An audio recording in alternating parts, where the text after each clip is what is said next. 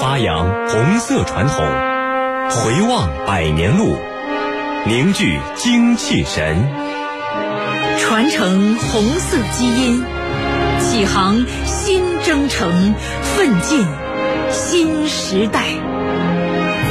红色诗词里的党史故事。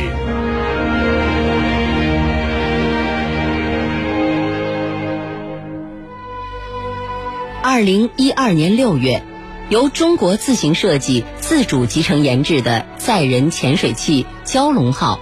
在马里亚纳海沟创下了下潜7062米的中国载人深潜记录，这也是世界同类作业型潜水器最大下潜深度记录。诗人聂瑁有感于蛟龙号展示出的中国力量，写下了这首充满深情的诗篇。蛟龙号之畅游海底节选，作者聂瑁。我就这么静静地看着你，远离一切又逼近一切，沿着人类文明的极限与从未触及的血管，沿着祖国粗糙的皮肤和大地少有的矿藏，不管是沿亘四大洋的洋中脊，还是马里亚纳海沟，你踏破风涛怒浪，坚定行进在浩瀚如宇宙的铁幕里。我就这么静静地看着你，在山坡地带，在海水、石块和树丛，在绿色星星、黑色的粉末、盐巴和明亮如水的森林，在大海无语、河流沸腾仿佛活跃的火山中心。我就这么静静地看着你，看着你走进我的生命，成为细胞和血液，看着你走进崇高的孤独，成为世界和平的保障，看着你走进未来的光荣，成为中国崛起的新的坐标。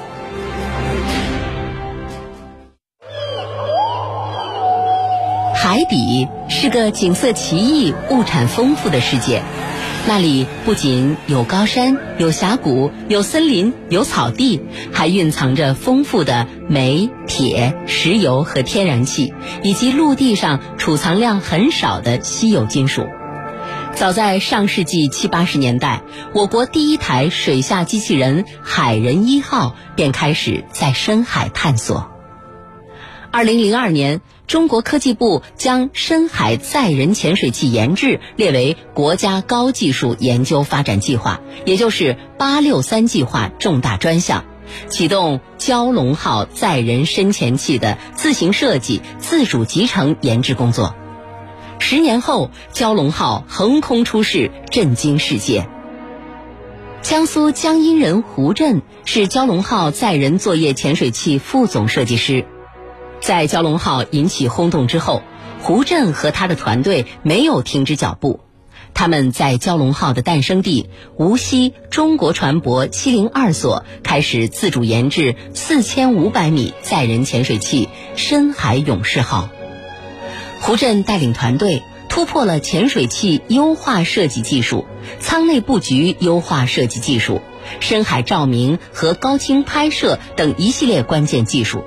确保了深海勇士号载人潜水器一鼓作气，在49天时间里下潜28次，圆满完成了全部海试任务，最大下潜深度达到4534米。有了7000米的蛟龙号，为何还要研制4500米的深海勇士号呢？胡震说，最主要考虑的还是发展中国自己的深海技术体系。蛟龙号是我们跨越式，就是达到了一定高度。深海勇士号，我们就是要积累，是一个深耕，为了技术上的积累和把握，就是把国产化的技术能够从很多的关键的技术变成我们能够实用化的装备。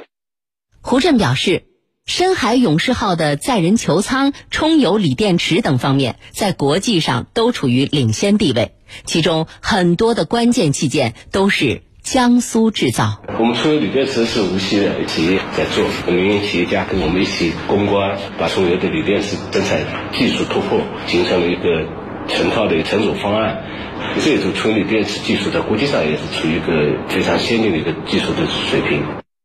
继深海勇士号之后，2020年11月28日，奋斗者号在马里亚纳海沟创造了10909米的中国载人深潜新纪录，标志着我国在大深度载人深潜领域达到世界领先水平。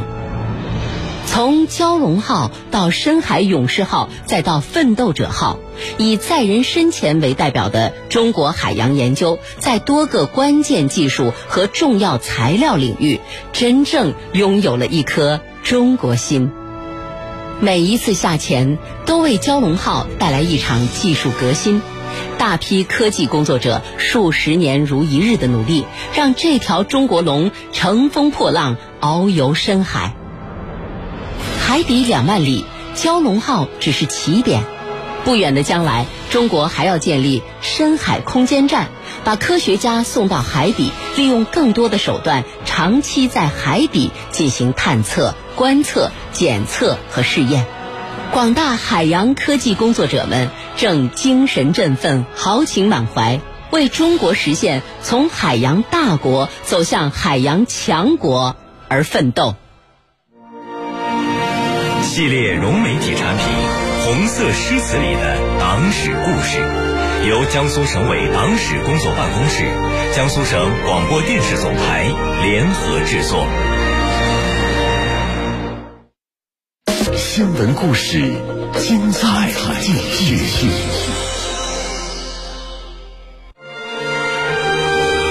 江苏新闻广播、江苏音乐广播中国共产党建党100年特别企划《歌声100年》。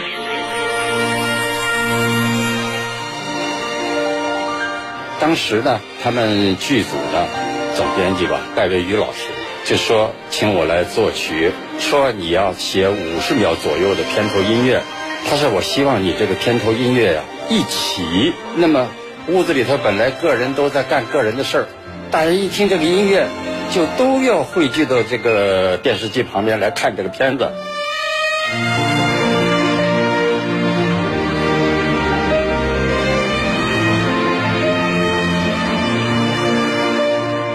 1983年8月7日，电视纪录片《话说长江》在中央电视台首播。上世纪80年代，正是中国电视机突飞猛进普及的10年。当时全国每10台电视里就有4台会响起《话说长江》的乐曲声。那时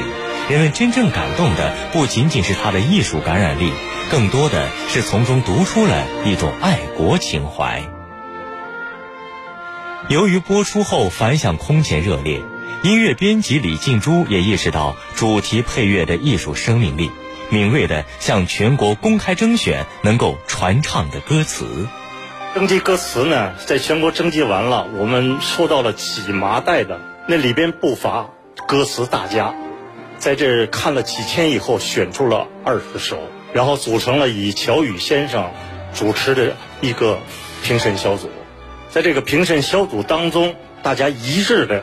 看到了第一句话，你从雪山走来，一下子把大家抓住了。然后呢，就是乔羽先生和一些稍微做了一些修改。你从雪山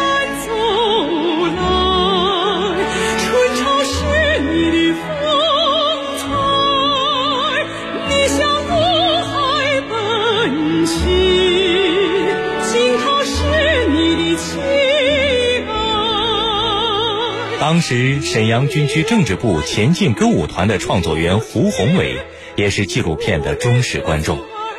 他笔下的长江之歌不只局限在歌唱山水美，而是用琴书写这条长河的古往今来。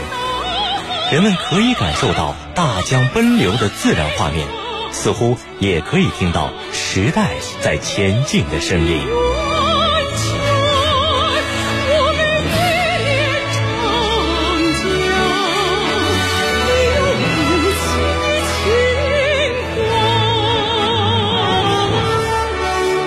长江经济带开发建设，首先定个规矩，要搞大保护，不搞大开发。在长江来讲呢，第一位的是要保护我们这个母亲河，这是中华民族的母亲河啊。